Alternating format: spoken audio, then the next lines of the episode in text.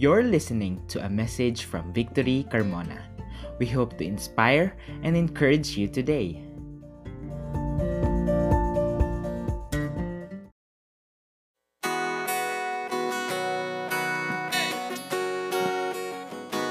Good morning, church! Come on! Kung mga nakatayo kayo, tara na po. Tayo tumayo at let's worship God. Kung ano pa yung mga naiisip natin ngayon, let's just lay it down before the Lord. And, alam mo yun, natin yung presensya niya. Come on, let's worship God!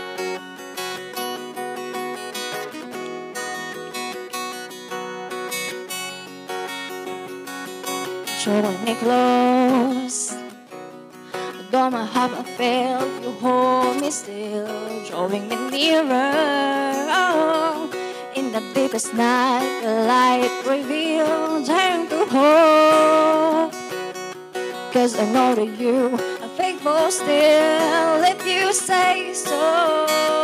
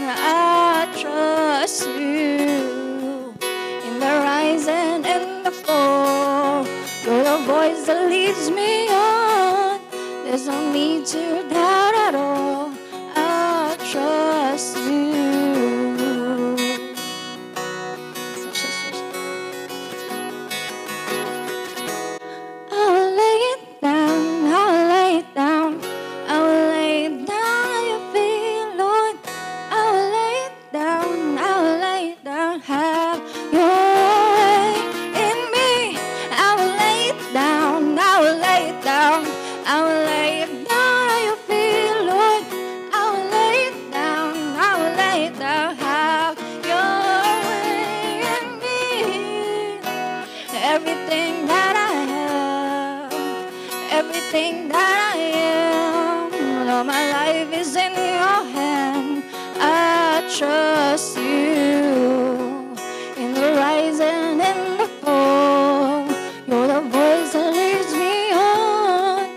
There's no need to doubt at all. I trust you. Yes, Lord. We just want to trust you, Lord God, with everything that we have, Lord God. And Lord, ngayon, let we just dwell in your presence, Lord God, and seek you more, Lord God, na dito sa lilim mo, Lord God, we just want to worship you, want to honor you, Lord God, with everything that we have, Lord God. And kung ano man po may mga naiisip pa namin, Lord God, nagbabother pa sa amin, kung may mga nagpiping pa sa Facebook namin o sa mga social media namin, Lord, us ignore that, Lord God, and focus on your presence alone right now. Lord, thank you. Uh, we will just honor you this time, Lord God. Just Thank you. Let's worship God.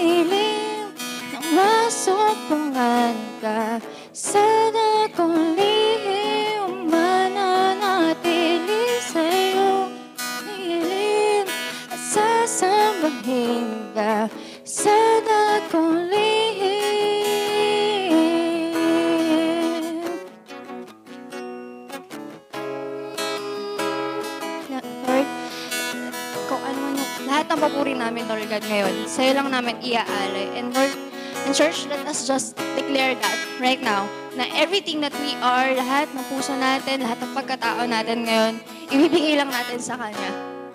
Let's worship God.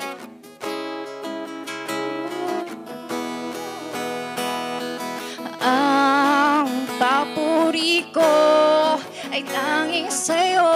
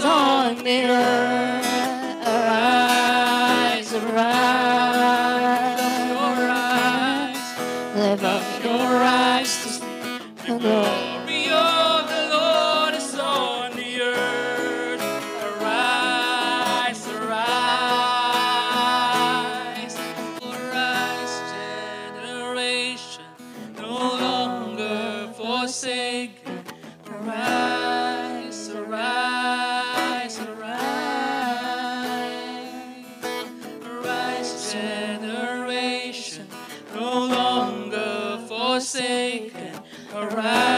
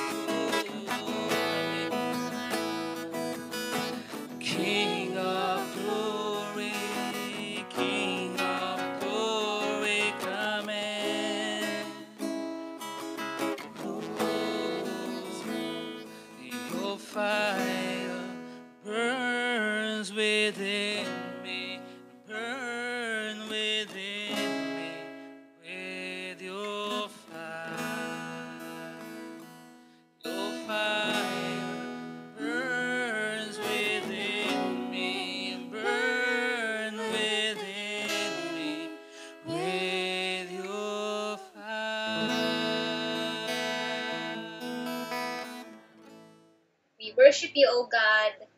We are giving you the highest honor and praises right this moment. Ang sarap lang po talaga sa pakiramdam kapag sama-sama nating pinupuri ang Panginoon. Para po bang may something sa sarili natin na bigla na lang tayong nare-relax at nagkakaroon tayo ng peace of mind in the midst of many troubles nabubuhayan din po tayo ng loob at nagkakaroon tayo ng bagong hope every hopeless situations. At ang pinakamaganda po doon is yung nafe-feel natin yung presence ni God and let the fire of the Holy Spirit keeps burning within us. Sabi nga po sa song, The glory of the Lord is on the earth. Buksan lang po natin yung ating mga mata at makikita natin ang kabutihan at ang kagandahan na meron ang mundong ito na ibinigay sa atin ni Lord. Huwag po tayong masyadong mag-focus sa kahinaan ng mundong ito. Instead, let us all rise and proclaim the goodness of our God. Let us pray po. Father God, we come to you today to glorify you and to thank you for your presence. Thank you, Lord, for your unfailing love and for the assurance of your unwavering and boundless love for us. That's all we need, Lord. Yan po yung kailangan namin sa mga sandaling ito. And we are so thankful for keeping keeping the fire burning within us. Thank you, Lord, for the presence of the Holy Spirit na kahit anong mangyari, nandyan ka para ipa-feel sa amin yung yung despite of all these challenges, you are reminding us to be strong and faithful. Lord, we continue to lift you the condition of our country and the whole nation. We pray, Lord, for healing for those who are sick and provide the needs of others to survive. Lord, walang mahirap basta kasama ka namin. We also want to give honor to our loving mothers this special day. Lord, we pray that you will continue to bless them and guide them to be the salt and light of each family. Thank you, Lord God. We offer this prayer in Jesus' name. Amen. Ako si Ivy. I am one of the volunteers. Welcome po sa Victory Carmona. Here we only do two things, that is, we honor God and make disciples. Happy Mother's Day din po sa lahat ng mga magigiting na nanay out there. Mabuhay po tayong lahat. Stay put lang po kayo dyan and enjoy the rest of our special day. Ayan. And in times of our generosity, um, gusto ko po sanang i-share sa inyo yung uh, kung aware po kayo, yung idea ng community pantry na talagang nag-trending po siya this past few days nakakatuwa po kasi yung idea kaya sa mga nag-join at nag-initiate po ng ganong uh, ganong activity sa inyong community eh talagang good job po kayo diyan.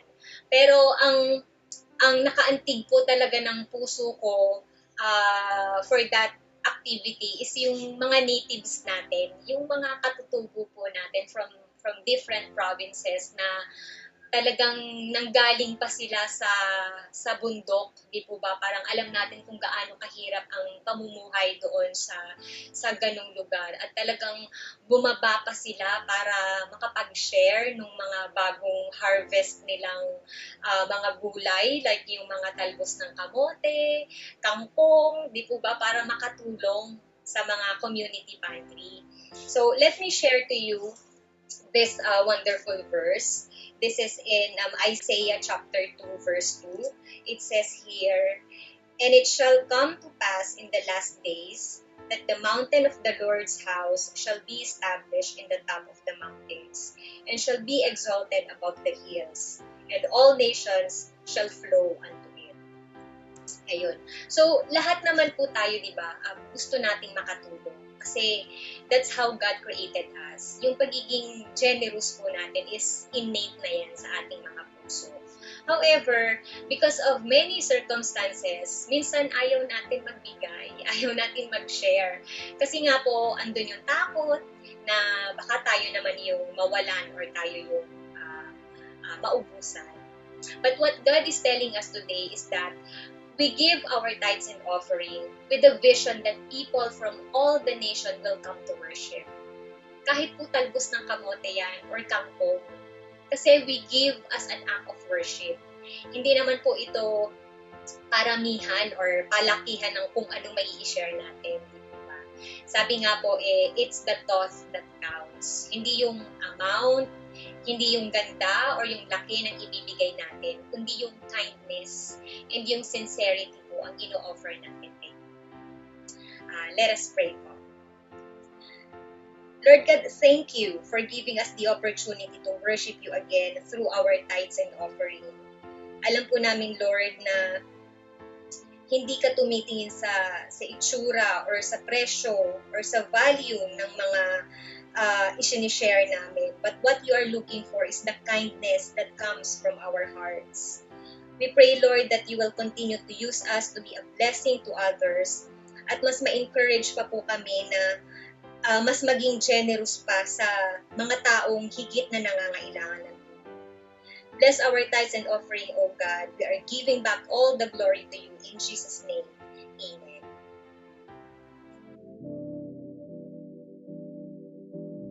When I entered uh, Calsag, na-culture shock ako. Hindi ko alam yung itsura. Ganun pala yung nangyayari sa campus. Pero through the leaders, through one of our campus missionaries in Every Nation Campus Caloocan, I was able to cope up with the pressure of high school and at the same time learn to be a student na nag-glorify kay God. Uh, one year into this pandemic, nakita po natin yung talagang need ng ating community and Every Nation Campus helped me to see that I can do something for my community. Usually kasi our thoughts, that, especially me as a student, na parang student lang ako, wala nga akong allowance ngayon kasi sa bahay lang nagkaklase.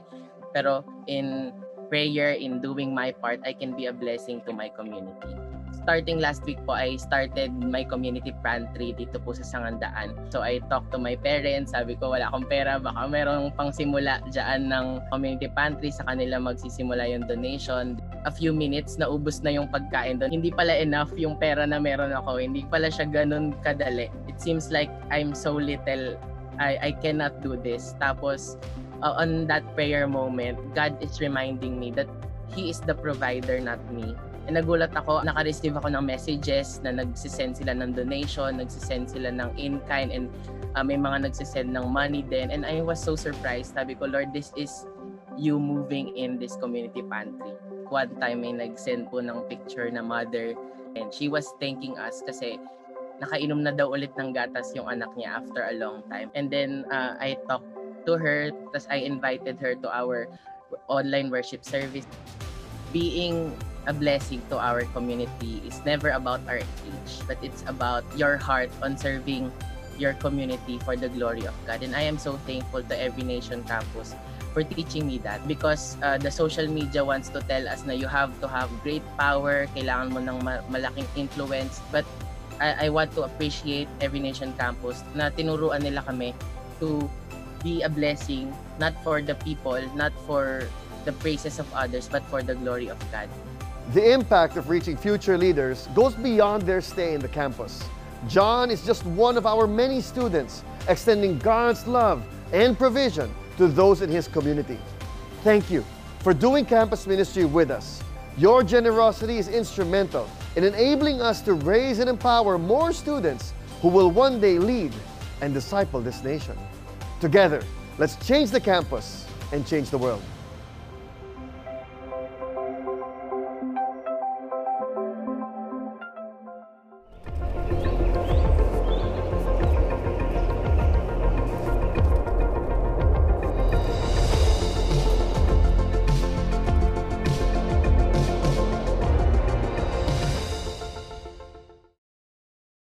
Morning, Victory Carmona in Manggahan. Welcome to our May 9 online worship service. Uh, we are still in our series, Trustworthy. Now, Trustworthy is a six-week series and we are now on our third week. So, ano ba yung topic natin? So, last week, yung topic natin is God's salvation. Right? So, right, at ngayon naman, yung topic natin is God's passion. Now, before we continue, balikan natin yung objective natin for uh, the Trustworthy series. Ang sabi dito sa ating series objective, by the end of this series, our people will be established in a stronger foundation in Christ through a deeper revelation of our covenant relationship with God as spoken to and through the prophet Isaiah, which will produce greater fruitfulness, godly living, and multi-generational impact in our homes, communities, and nation. Now, yung uh, pinaka-keyword po natin dun sa series objective natin is covenant. So, tingnan natin. Ano ba yung covenant? What is a covenant? Ito po yung meaning niya sa dictionary. Sabi dito, covenant is an agreement or promise made. It's a contractual obligation. Now, if you remember nung week 1 natin, ng uh, current series natin, Pastor Elijah gave a very good example of a covenant. Ano yun? Marriage. Right? Marami pong uh, uh, covenant sa Bible. But uh, dalawa lang po yung uh, sa kanila yung uh, madadaanan ko today. Now, sabi ko nga, uh, uh, an example of a covenant is marriage. Bakit? May obligation yung yung uh, both parties diyan, yung husband and yung wife. Right? So, meron yan tinatawag na marriage contract. Now, the the husband and the wife need uh, to uh, abide to the rules or the instructions stated on the marriage contract. Okay? Now, uh, sabi ko nga, maraming covenants sa Bible. Uh, actually, there are uh, seven major covenants. Pero dalawa lang po sa kanila yung madadaanan ko today. Now, uh, first is the Mosaic covenant that can be found on Exodus chapter 19, verse 5. Now, ang sabi dito, Now, therefore, if you will indeed obey my voice and keep my covenant, You shall be my treasured possession among all peoples, for all the earth is mine. So, uh, just like uh, marriage, sabi sa marriage contract or sabi sa marriage, di ba? Uh, pag nag-I do yan pareho, it's uh, it's like this. Now, the husband uh, um, nag-agree siya na siya yung magiging uh, siya lang yung uh, magiging husband ng wife. And the same goes with the wife. The wife agrees na siya lang yung magiging wife ng husband. Okay? Now, if we're going to simplify the Mosaic covenant, it's this. Simply, God will protect and prosper the Israelites if they will follow God's instructions. So, yun yung simplified version po ng Mosaic covenant. Now, ano naman tong instructions na to? ano yung kailangan nilang i-follow na instructions? Ilan to? Well, honestly, konti lang naman. 613 in total. Makikita po natin yan in, uh, in Exodus and also in uh, Deuteronomy and Leviticus. Okay? Now, 613 in total. But it all boils down to this.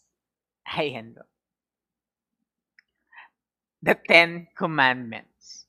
Okay. Now, if we further study the Ten Commandments, malalaman po natin na it's all for the benefit of God's people. Walang mapapala dyan si God. Hindi makakadagdag sa pagiging Diyos niya if sundin ng mga tao yung instructions or hindi. Right? Wala namang kailangan si God dun sa mga tao eh. Hindi madadagdagan yung pagiging Diyos niya. Okay. But it's amazing to think na God would initiate this covenant with His people. Bakit? Because God is a holy God. And these people, they are sinful people. Now, kung titingnan natin, it's uh, simply this. A sinful man is not in the right position to initiate a covenant with a holy God.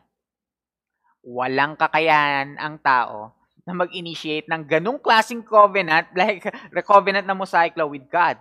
Dahil, again, wala tayong may offer sa kanya in exchange. Sabi ko nga kanina, wala naman siyang kailangan sa atin eh. Hello? He's God. Right?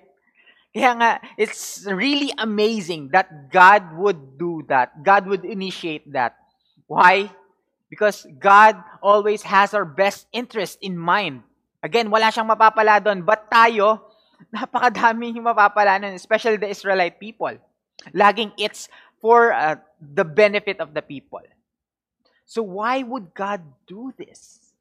Bakit gagawin to ng isang holy God? Right? Simple. Love. Alam mo yung yung type ng love na uh, nagmamahal ka kahit wala kang hinihintay na kapalit.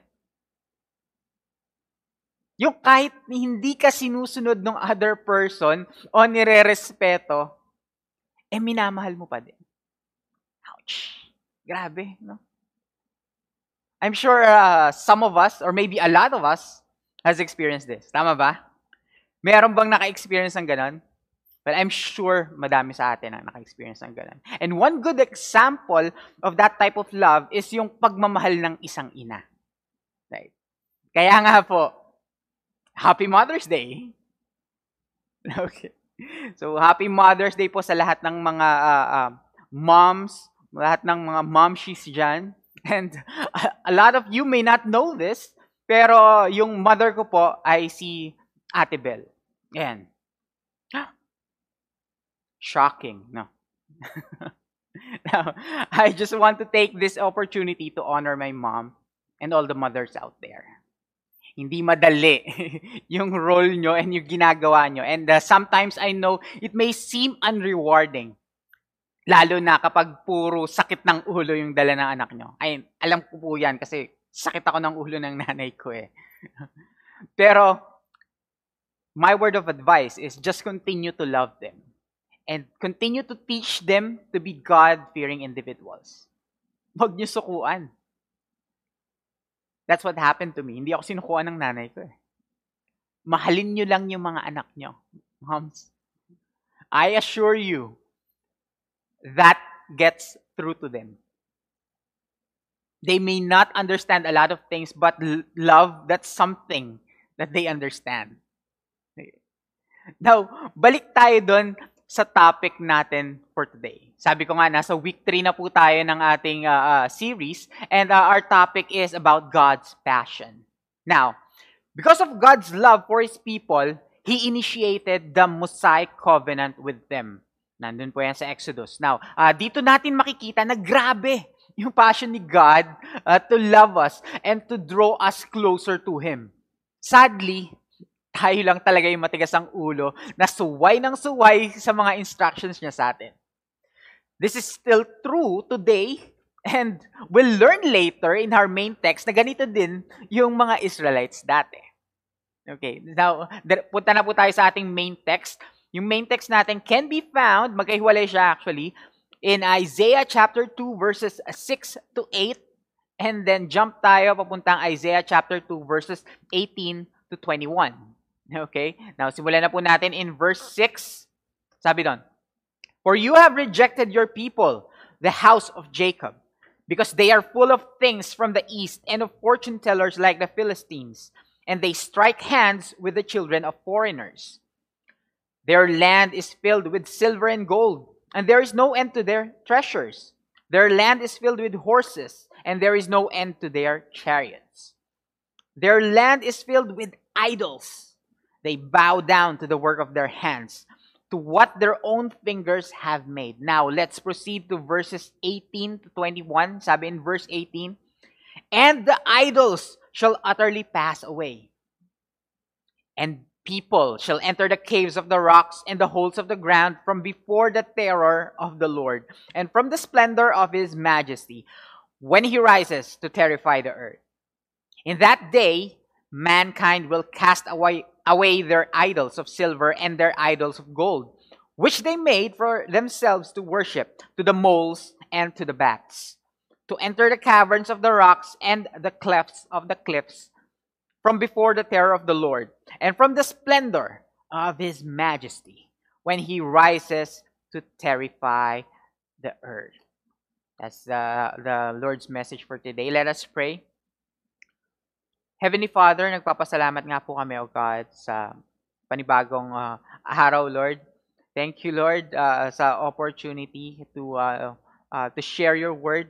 I pray, Lord God, that you would continue to humble me, Lord. And I ask, Lord, for everyone na nakikinig as well, Lord God, that you would give us wisdom, give us uh, knowledge, Lord, and uh, give us uh, uh, understanding, Lord, para maintindihan namin kung ano ba yung message mo sa amin for today. How is this text rev- relevant to us today? Lord, uh, idinadalain ko rin po yung mga uh, uh, mothers out there, Lord God. It's their special day, Lord God. We appreciate these moms, oh God. So uh, we pray that you would continue to bless them with uh, more patience for their kids, oh God.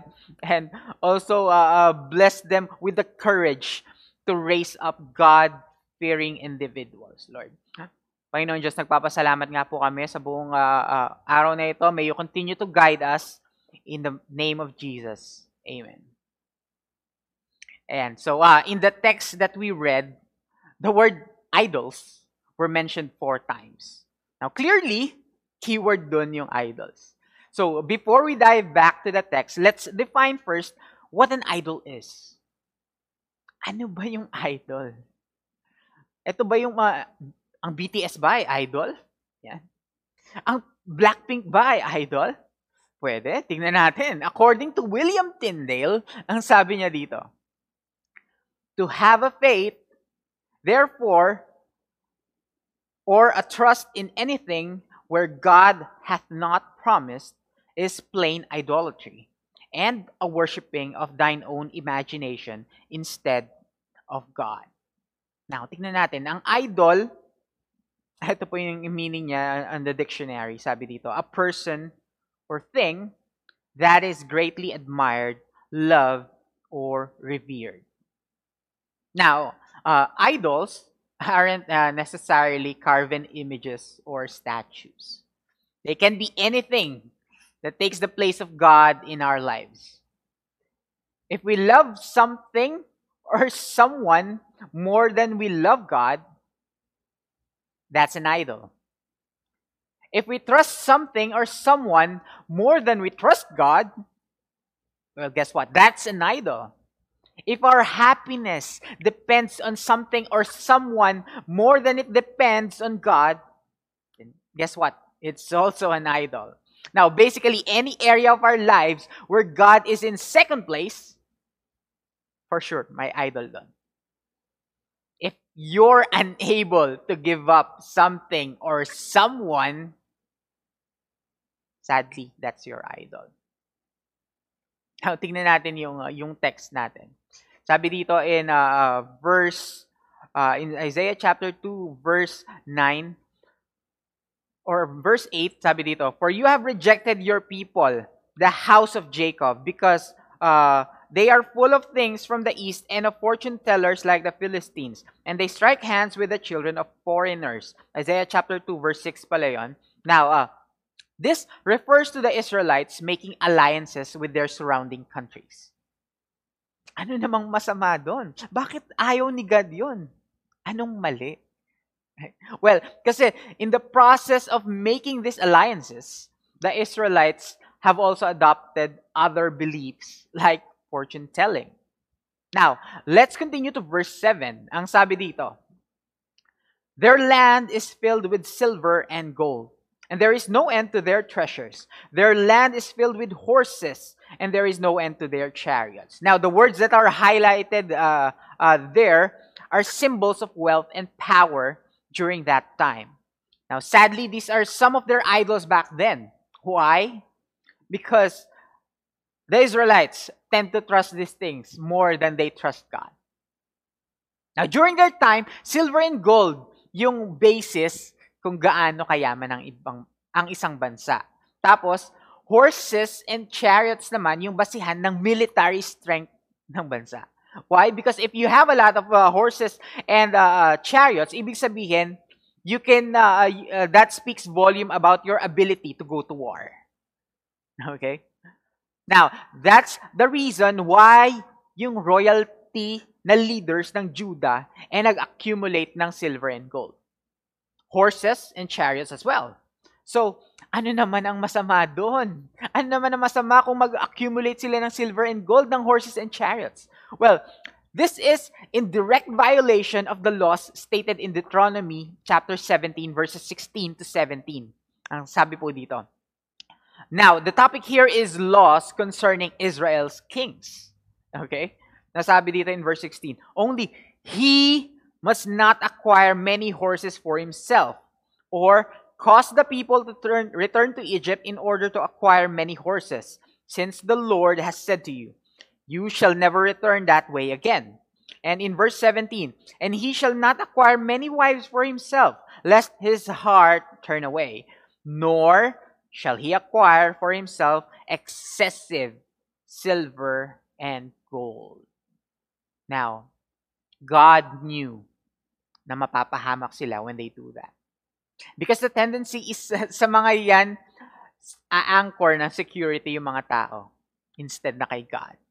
And He knows na hindi yun magiging beneficial sa mga Israelites. God knows that. Balik tayo sa Isaiah chapter 2 verse 7. Now, when God's people put idols in their lives, they are already violating the first in the Ten Commandments. Ano po yun? It's, I am the Lord thy God. Thou shalt not have, thou shalt have no other gods before me. Now, sabi ko kanina, ito yung uh, uh, ilan lang uh, sa mga idols nila dati. That's silver, gold, treasures, horses, uh, chariots. And also they have carven images, right, of, uh, of uh, other gods. Now, uh, yan yung dati. Eh ngayon kaya? Instead of these, ano na yung mga idols natin ngayon? Now, obviously, money is still one of uh, the top idols right now. Sadly, ito yung isa sa mga mas pinagkakatiwalaan ng tao kaysa kay God.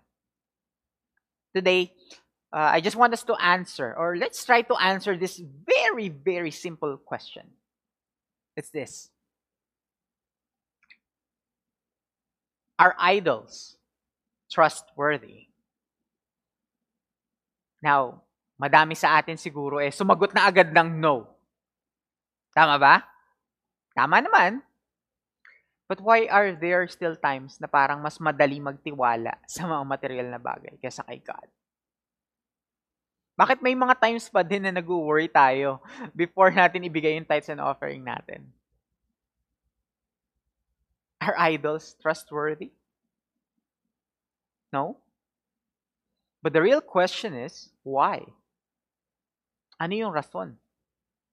And I hope as uh, we uh, we find uh, the answer to this why and find the reasons, we it would uh, uh, develop in us a longing to not trust anymore on these idols. Okay. So ano yung reasons? Let's answer this together using scripture.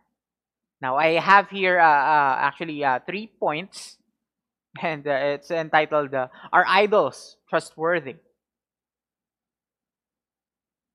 Now, tatlo po yan. And my first point is this. Idols are produced. In verse 8, sabi dito, Their land is filled with idols. They bow down to the work of their hands, to what their own fingers have made. Now, uh, what is referred to here uh, in the text are literal carved or sculpted idols that are mostly made of silver and gold. Idols aren't necessarily carven images or statues, okay? They can be anything that takes the place of God in our lives. Any material thing that can be viewed as idols in our lives are are what? They are man-made. They are produced. They are produced by what? By who? By man. So for example, money, that's man-made, right? Sasakyan, cars, uh, those are man-made. Yung mamahalin mong bike, that's also man-made. Yung gadgets natin, guess what? Those are man-made as well. And so on. I think you get the picture, right? Now, gawa lang yan lahat ng tao. So why do we put too much trust and value on these things. why not put our trust somewhere else? On something that is not man-made. Meron bang ganon? Uh, let us remember this at the top of our minds. God, God isn't man-made. It is man who is God-made. Okay. Isn't it easier to trust someone who is self-existent? Nag-exist na siya, wala pang time. Right? He isn't bound by time. Sabi nga, he has uh, no beginning and no end. He is self-existent. God is self-existent. Now, isn't it easier to trust that God? Isn't it easier to trust our Creator, the one who made us? Okay. Now, again, are idols trustworthy? My first point was idols are produced. And my second point is idols are perishable. Now, in verse 18, tingnan natin dito. Sabi dito, And the idols shall utterly pass away. Lahat ng bagay po sa mundo ay may hangganan. Even diamonds, sabi nila dati, diamonds are forever. Right? Well, they're not. Sabi nila, diamonds is the symbol of eternal love. Well, guess what? They don't last forever. Right? Pag nasunog yan, hindi na yan diamond. Masisira yan. And uh, they just uh, um, uh, told this na diamonds are forever kasi uh, a diamond may outlive a person. Yan. Kaya po siya naging diamonds are forever. So, magkaiba ang timeline ng diamond sa tao. Magkaiba yung lifespan nila. Okay, mas mahaba ang lifespan ng diamond. And uh, kahit anong bagay pa yan dito sa mundo, kapag nasunog yan, magiging abo lang yan or mag evaporate Now, you might be asking this question, paano yung mga bagay na fireproof? Well, there's really no such thing as fireproof. They're actually fire retardants. And they are able to withstand high levels of heat, pero at some point, they will get burned as well. God on the other hand, is is eternal. In fact, it's one of his attributes, right? God doesn't have a beginning nor an end. So, another question. Is it better to trust a perishable idol than an eternal God? Kayo na po ang humusga.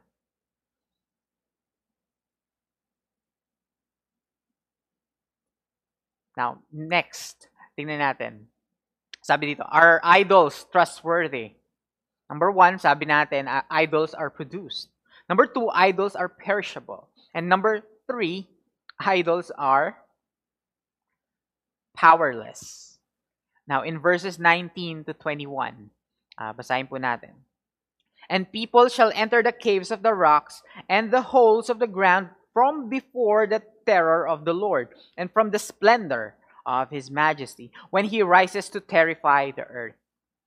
In that day, mankind will cast away their idols of silver and their idols of gold, which they made for themselves to worship, to the moles and to the bats, to enter the caverns of the rocks and the clefts of the cliffs, from before the terror of the Lord, and from the splendor of his majesty when he rises to terrify the earth. Now, there will come a time where people, all people would see how utterly worthless their man made idols are. This is especially true in front of an all powerful God. Now, uh, nakita, dito sa verse, nakita ng mga tao dito how majestic God is. And they knew that their idols can do anything in front of an all powerful God. Kaya ano ginawa nila? Ano sa text? tinapon na lang nila yung mga walang kwenta nilang idols. And anong ginawa pa nila after na? After nila itapon yung mga idols nila, nagtry pa sila magtago from God. Okay? It's funny because uh, whenever we uh, encounter a God, ito yung uh, uh, and we know that we are sinful, may tinatago tayong sin, madalas ito yung, yung uh, uh, response natin, magtago. No. Ito yung unang parang uh, defense mechanism natin. When we see God's majesty, His holiness, and we realize that we are sinful, ang ginagawa natin is madalas magtago. Right? Ito yung ginawa nila Adam and Eve. Eh. Right? And if take a look at Revelations, there's a part there na ganito din ang ginawa nila. They, they spoke to the stones na uh, uh, itago sila ng stones. Nabagsakan na lang sila ng stones para maitago sila sa wrath ni God. Right? And I hope and pray now we will not wait for this time to come before we cast out our personal idols. I hope it won't be too late for us.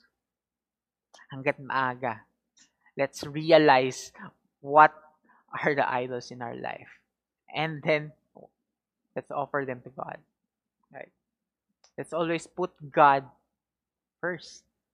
Right? Sabi ko nga kanina, in every area of our lives, kung, kung saan hindi first si God or second lang si God, for sure, mer- merong idol doon.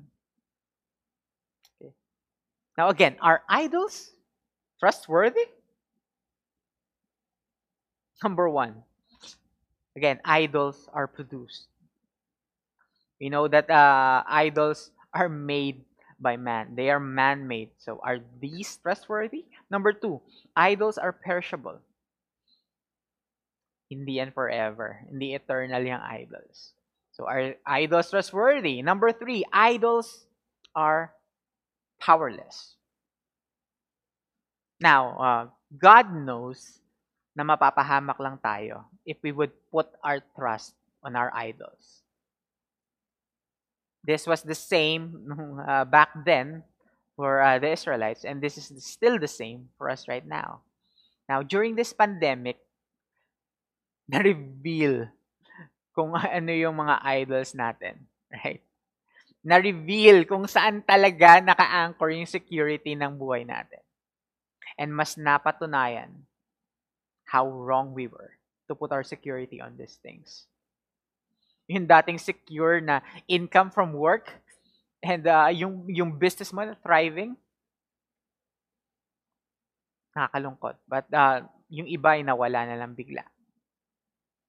Nawala bigla yung kasiguraduhan ng income. For most of us, mas mabilis yung, yung labas ng gastusin kesa sa pasok ng income natin. And we started to to reevaluate, and I think this is a good thing. We started to reevaluate kung ano ba yung dapat na mga, uh, saan ba talaga natin dapat uh, nilalagay yung trust natin. Yung value ng lahat ng bagay was put into question, right? Ultimo yung health natin, nawala ng kasiguraduhin. Why? Kasi there are cases na healthy yung tao. Tapos nung uh, tinamaan ng virus, eh, within 24 hours, eh, namatay na lang bigla. And aminin man natin or hindi, our perspective in life will never be the same because of this pandemic. But one thing remained the same. One thing remained the same. That's God. He remained faithful to His church. He proved that we can put all our trust in Him and He will not fail us. God proved that He is trustworthy. If we can't trust idols because they are produced, perishable, and powerless, now my question is this Is a self existent, eternal, and all powerful God worth trusting? Kulang pa ba? May kailangan pa ba i-prove si God sa buhay mo? Well, nandito ka ngayon, nakakapanood ka nitong message na to. Meron kang device and meron kang internet. That in itself is a testament that God has been faithful in your life. Isn't this God worth trusting? Church, let us take a look at ourselves. Let's reevaluate our lives. Ano pa yung mga bagay na hindi natin kaya i-give up?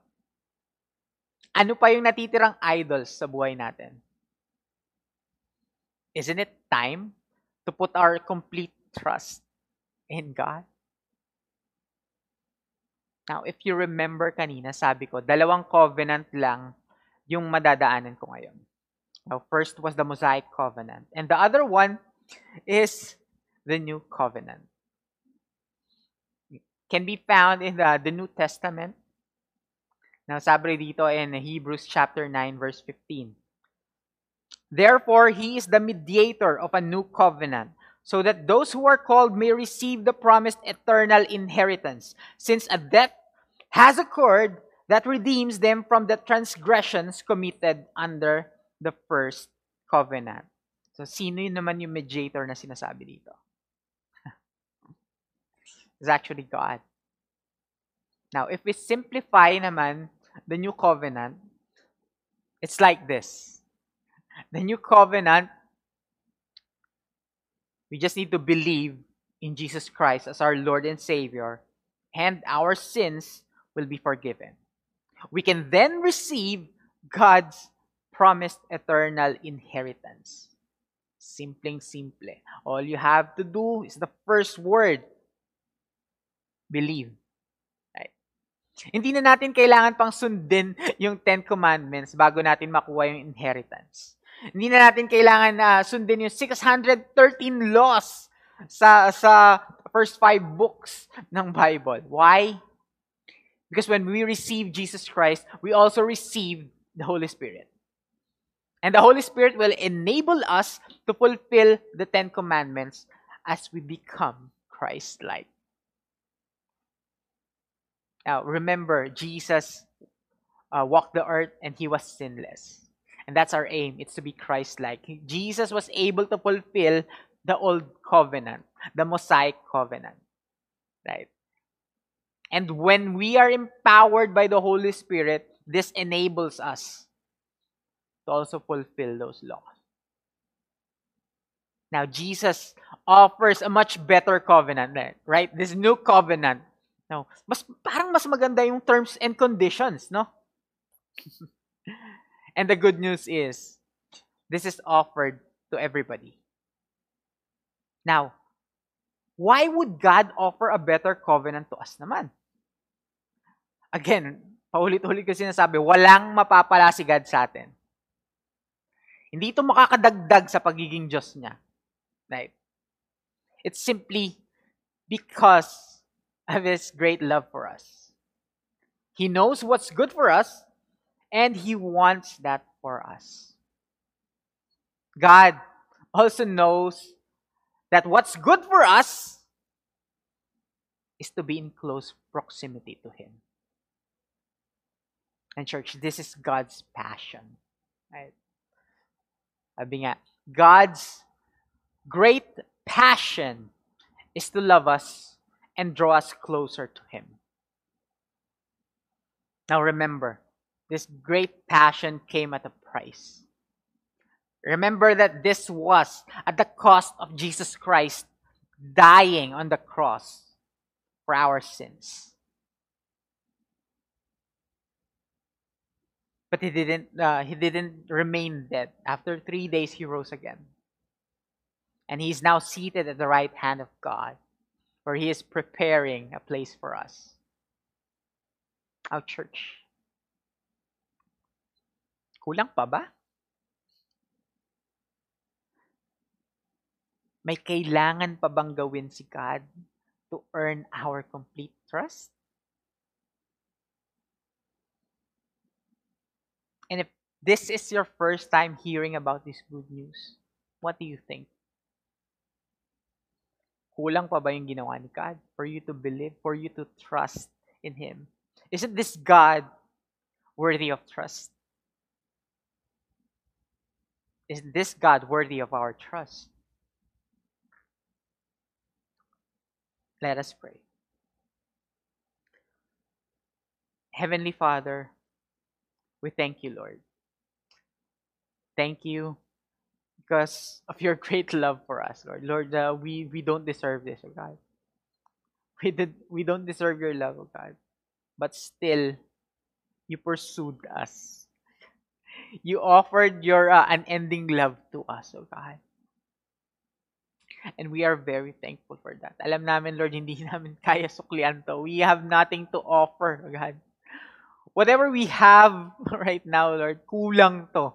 Kulang to for the love that you displayed when you when you gave your begotten Son, Jesus Christ, to die on that cross.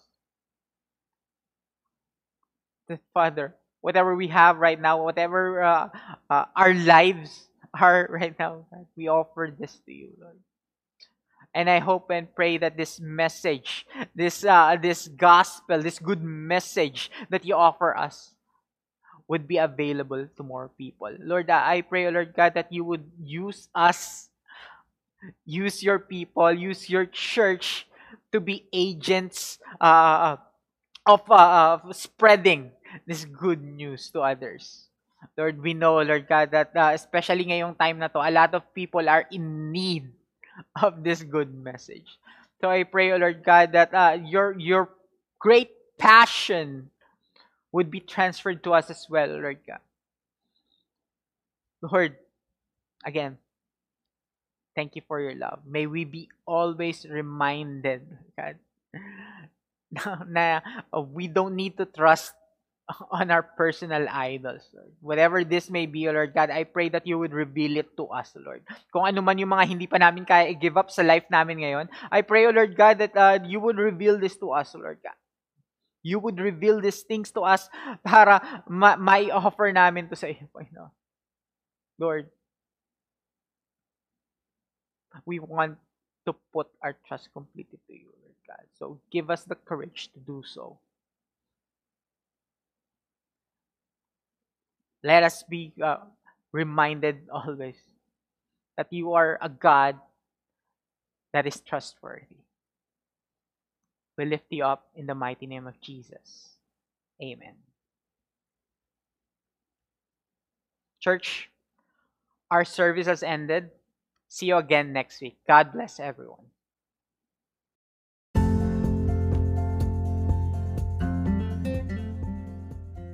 Thank you for listening. We hope you were encouraged by the message today. Feel free to share this episode to your friends too. Subscribe and follow us on Facebook and YouTube for videos and updates. For more information about our church, visit Victory Carmona Facebook page.